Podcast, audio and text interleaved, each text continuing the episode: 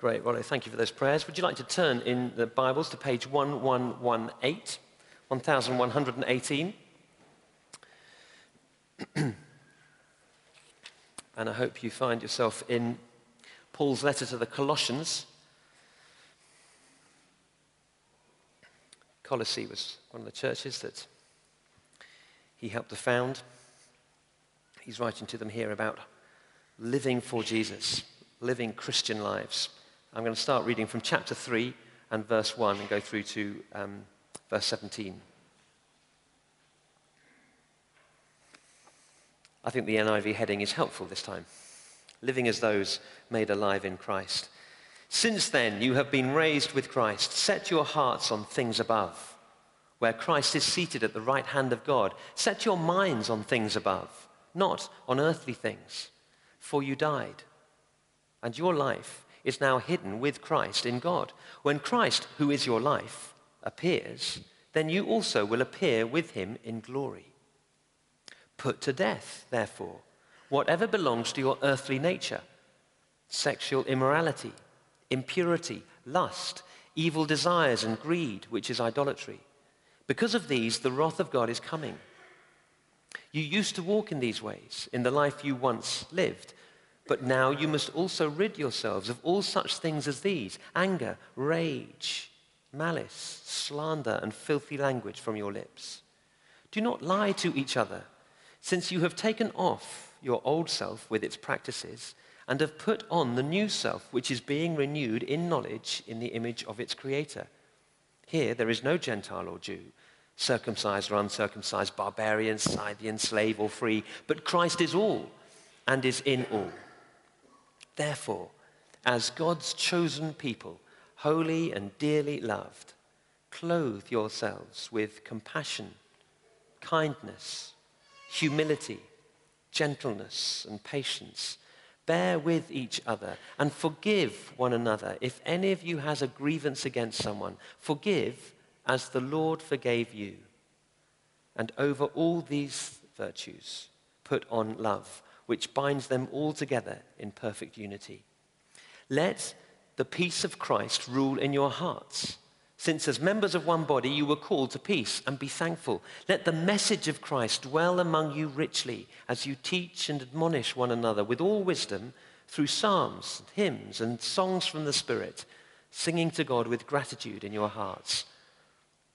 And whatever you do, whether in word or deed, do it all in the name of the Lord Jesus, giving thanks to God the Father through him. May we pray. Lord, we sit here this morning longing to live holy lives, longing to live Christian lives that make a difference in our world. And we believe in and trust your word to feed and equip us, your spirit to quicken your word to our hearts. And we ask that you would shape and strengthen our will, that we might live for you. In Jesus' name, amen. Amen. Um, can I refer you to the little insert, the little sheet, the necessity of replacing, Colossians 3, um, as a sort of addendum, I guess, to uh, what I've been teaching on recently uh, the framework for repentance. This, I'm, I'm, told it's not a pink sheet, it's a mauve sheet. We had some discussion midweek about what color I was calling the sheet.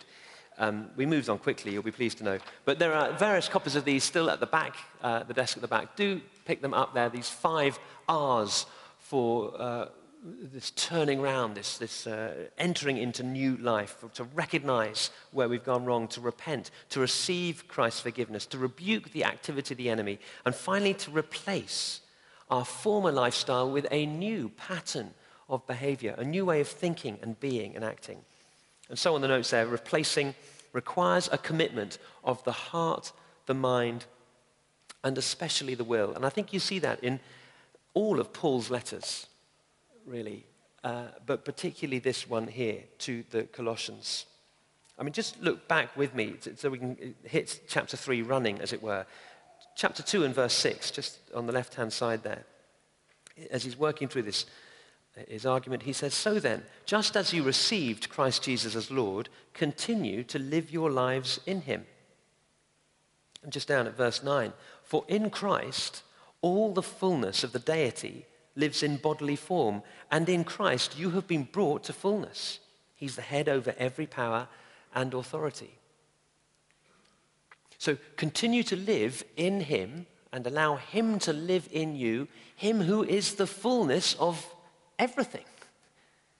He, he is going to be ultimately where every individual stream, every individual pathway, and every individual route will lead.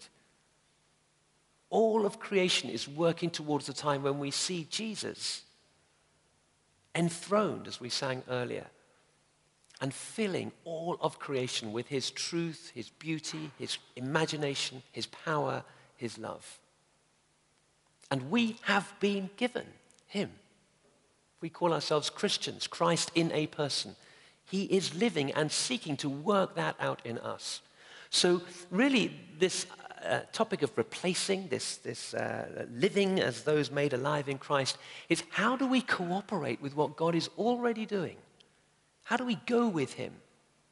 Where can we lift the handbrake in our lives so that we drive more effectively, more efficiently? It involves the heart, the mind, and the will. Actually, do you mind if I just, I'm going to subvert the headings, same headings, but I just want to start with the mind, number two on your notes. But let me start talking about that first of all. Look in verse 2 of chapter 3. Since then we've been raised by Christ, verse 1, Paul says, Set your minds on things above, not on earthly things. Set your mind on things above. That's the first way in which we can replace our former lifestyle, our former activity, with a renewed lifestyle, renewed activity, renewed thinking, renewed imagination. Set our minds on where we're heading. Set our minds on things above. Now, just a word on the mind. The mind, uh, our brain, tends to think in sort of straight lines, sequentially, chronologically.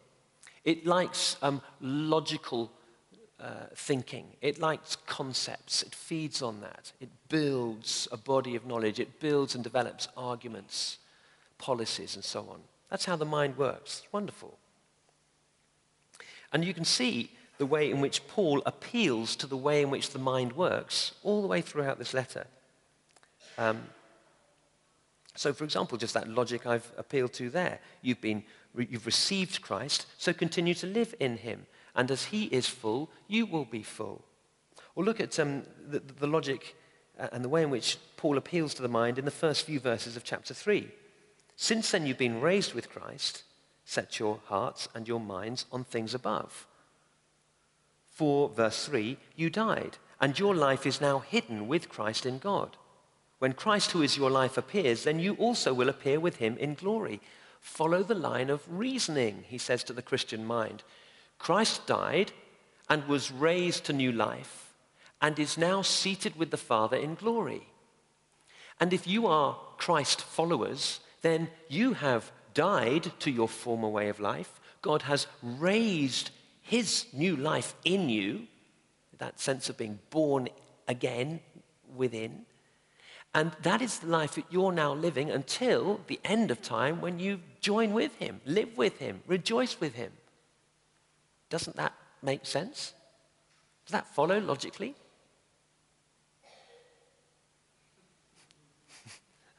it does the three of us this morning. no, no. I, I, but it does. We, we, can follow that line of reasoning. The mind is being fed there with a, a gentle little, yes, I see that. It follows.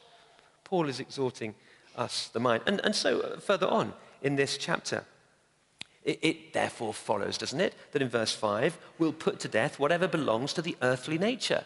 We'll throw off the things that hinder this new life.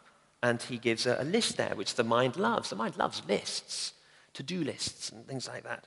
Wonderful. And um, uh, verse 12, uh, as God's chosen people, having thrown off these past behaviors and attitudes, we'll look to put on or wear, we'll look to live in a new set of behaviors. And he gives them there 12 and 13 and 14. Uh, I'm not going to spend time, we might as house groups midweek when we meet, uh, looking at those things, but I'm not going to spend time on that now. I've put on the back of the sheet, uh, just reproduced a, a, a list of verses that we had earlier on in the term. Truth. Just, these are concepts, these are, these are truths, these are realities that the mind actually quite likes getting hold of. And they are for us to soak our mind, to marinate our mind in. You know, there's nothing better. It's a, it's a nice sunny day, a barbecue, uh, not long off now. And isn't it brilliant just to get a bit of steak and marinate it in juices, a bit of alcohol, whatever it might be. So it's just so, it's soaked, and the flavor is all the way through the meat. These truths here are to marinate our minds. The deep truth of God going deeper than whatever lies peddle around and manifest themselves in the world in which we live today. The truth of God who made us, who knows how we tick, and who is the fullness in Christ, is the fullness of Him who fills everything in every way. The thing is that we can learn all those verses, and uh, so that we know them off by heart, our brain can churn out all that truth, and yet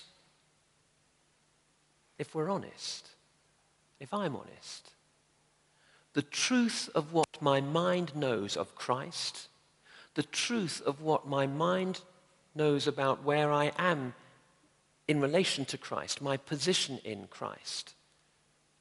Not old creation, but new creation. Not subject to the, the, the ruler of this age, as the Bible puts it, but now a son in my Father's house. I know that in my mind, and yet the reality in my life, my experienced reality, so often falls short of that. I don't feel like that all the time. I don't know whether I know that in my, well, in my heart, my biblical heart. I don't just mean in the emotions. The heart is where the imagination is, where there's sort of the, the, the feeling of fully of self that element of us that knows ourselves other than just a thinking being. Where the emotions and the feelings, the imagination is. And that's why, second heading, number one on the sheets, the art of replacing involves not just feeding the mind with God's truth, it involves feeding the heart as well. And you notice Paul having appealed all the way through the letter to the mind also appeals to the heart. Chapter 3, verse 1.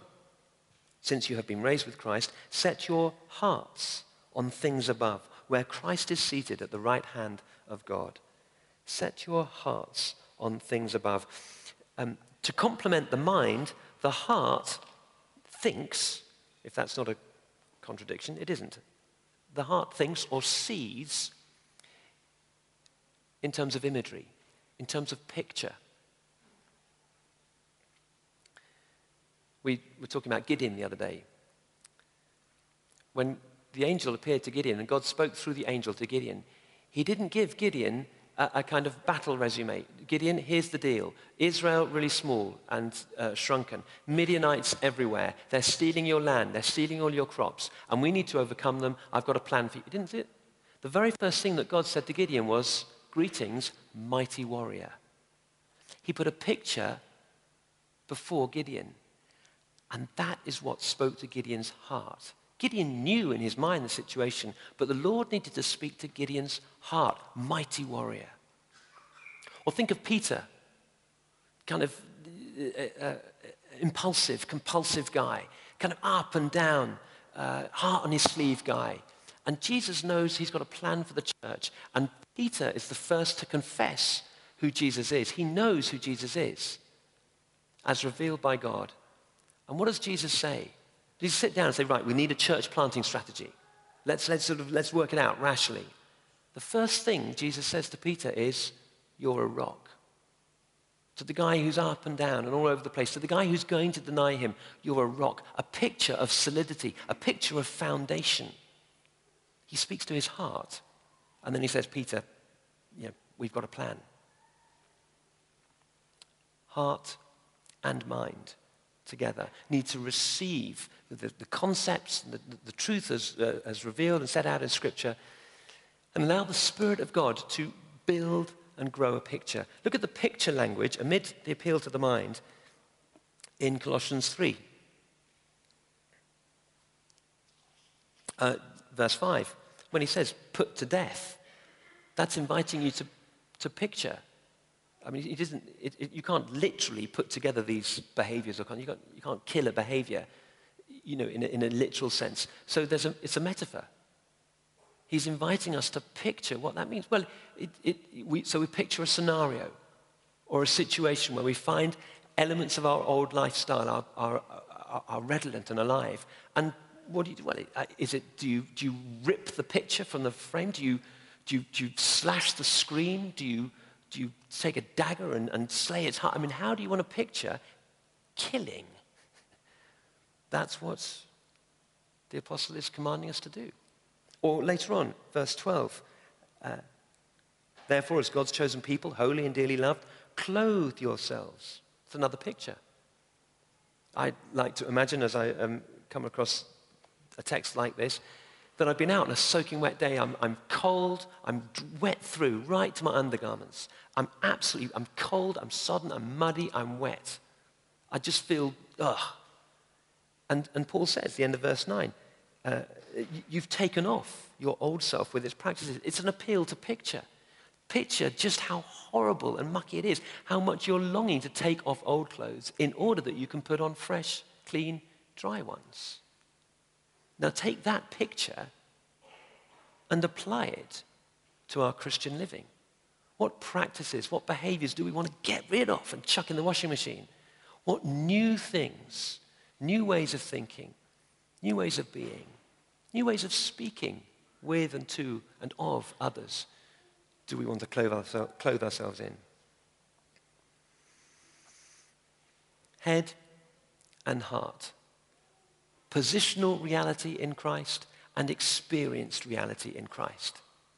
And they need to go together. If we only know this as theory, we'll just, our, our feelings will kick in, we'll go up and down. And if we try, what will happen then is we'll, we'll slip into striving. We'll try to be better. We'll try to live up to what our head is telling us but our heart hasn't yet come alive to. And we'll fail, and then we'll slip into condemnation. And if we live in condemnation for too long, I'm no good, I always fail, I can never match up, I'm not as good as, then we'll slip into despair. I, I wonder whether there are a few of us, even here, who know what it is that the loneliness of despair, of trying in our own effort because we've filled our minds, but not allowed our hearts to come alive with the picture of who it is that God is calling us to be. Very often, this part, if we picture the whole body as a tank, this part is full, but it's crammed full of, of talks, Bible studies, and, and knowledge, concepts, rules, duties. But it sits, rather like the cream on the hot chocolate in Starbucks, it just sits on the top. And this bit down here, that the heart bit, is empty not yet fully alive to the deep love of God that, that, is, that is brought about by the rebirth of the Spirit, permeating out through the soul and the body. And once our heart can connect with the knowledge in our heads, then we can truly begin to live in victorious Christian living. This is an illustration that will um, now divide the congregation uh, between the young ones and the old ones. The old ones here, you remember araldite. Do you remember araldite? You don't have it now because you have super glue and all these other sort of amazing super glues. But araldite used to get two tubes, one clear stuff and one kind of um, sort of opaque stuff. And um, you, you had to use both tubes to stick something together. You needed both the, the, the clear stuff and the other stuff, each on one bit of the surface that you were going to put together. And that's what created the bond. And for God's new life to be cemented and bonded in us, we need both head and heart. And finally, very briefly, we need the will. The will is what drives the discipline of replacing heart, mind, and will. And we see it again suffused in these, uh, this passage here. Just again, these first few verses. Since then, you've been raised with Christ, set your hearts. It's, it's a command. Determined to do this. The will is linked to our freedom of choice. It's a wonderful gift that God has given us. We are free to choose. Every single one of you, you have power this morning. More power than I wonder whether you realize. You have the power to choose how you're going to think and how your, your mind is going to feed. You have the power to choose how you're going to feel and experience and kind of know in your inner being how your heart is going to be fed. And the will is the one that dictates that. It is the will that decides, that can choose. Our wills can work in opposition to our feelings. Those of you going through a Lenten fast at the moment, you probably know that. You feel like, oh, I'd love a chocolate, or I'd love a glass of wine, or whatever it is you may be abstaining from. And you can choose to abstain, irrespective of the fact that your body, uh, you know, your, yourself, is crying out for whatever it is. Equally, you, you, can choose not, you can choose to do what you don't feel like doing. Getting up early. I don't know, no one wants to get out of bed. But you can decide, I'm going to. The will is a very, we talk about willpower. It's a very powerful thing. And yet, like a muscle, it needs exercise. Uh, that's why I put on the sheet about the, the, leg out of plaster. If any of you have broken a leg or an ankle, you've had your leg in plaster for a bit. And you know how the muscle quickly wastes away. And once the plaster is taken off, you need to exercise the muscle in the leg to bring it up to full strength. The will is the same. We need to determine to exercise our will in order to release the knowledge that we have of God into His life coursing through our lives. The will that energizes the mind and releases the heart to live for God. Jesus said, didn't he? An interesting, interesting order here in John 8. He said to his disciples, if you, and to disciples this is, if you obey my commands, you will know the truth, and the truth will set you free. You will yourself to follow me, to obey me, to live in obedience to me. You will know the truth, head and heart. And knowing the truth, head and heart, our positional reality in Christ and our experienced reality in Christ will set us free. Or look, and with this I finish. Verse 16. Let the message of Christ, that's the will, let the message of Christ, there's the truth to the mind, dwell among you richly. This idea of living, taking up home, a picture to the heart. There's will, there's mind, there's heart, all involved in replacing. As we come to Holy Communion, here's my challenge. I'm gonna, I, I'll invite you to move um, if you'd like to take communion, the wafer, just take it, dip it in the chalice. Johnny and H.U. will be there uh, alongside me. Um, if you're a visitor here, or for whatever reason you don't want to take communion, if you're a visitor, we welcome you. If you're in good standing with other churches, um, then please come and join us this morning. If you're not sure whether to take communion or not, that's fine. Just come up, keep your hands by your side. But come, join with this family moment. And as you do, it, it's a determination to replace an element of lifestyle with a new way of living. If it's passivity and apathy, then it is, it's consciously to determine to be deliberately obedient in a new direction. That we may, might be to do with fear or insignificance. It is to take truths of God, as maybe set out on the sheet on the back, and to allow God to speak to our hearts by His Spirit to fan that picture into flame of what our lives will look like walked out differently. Let's stand together.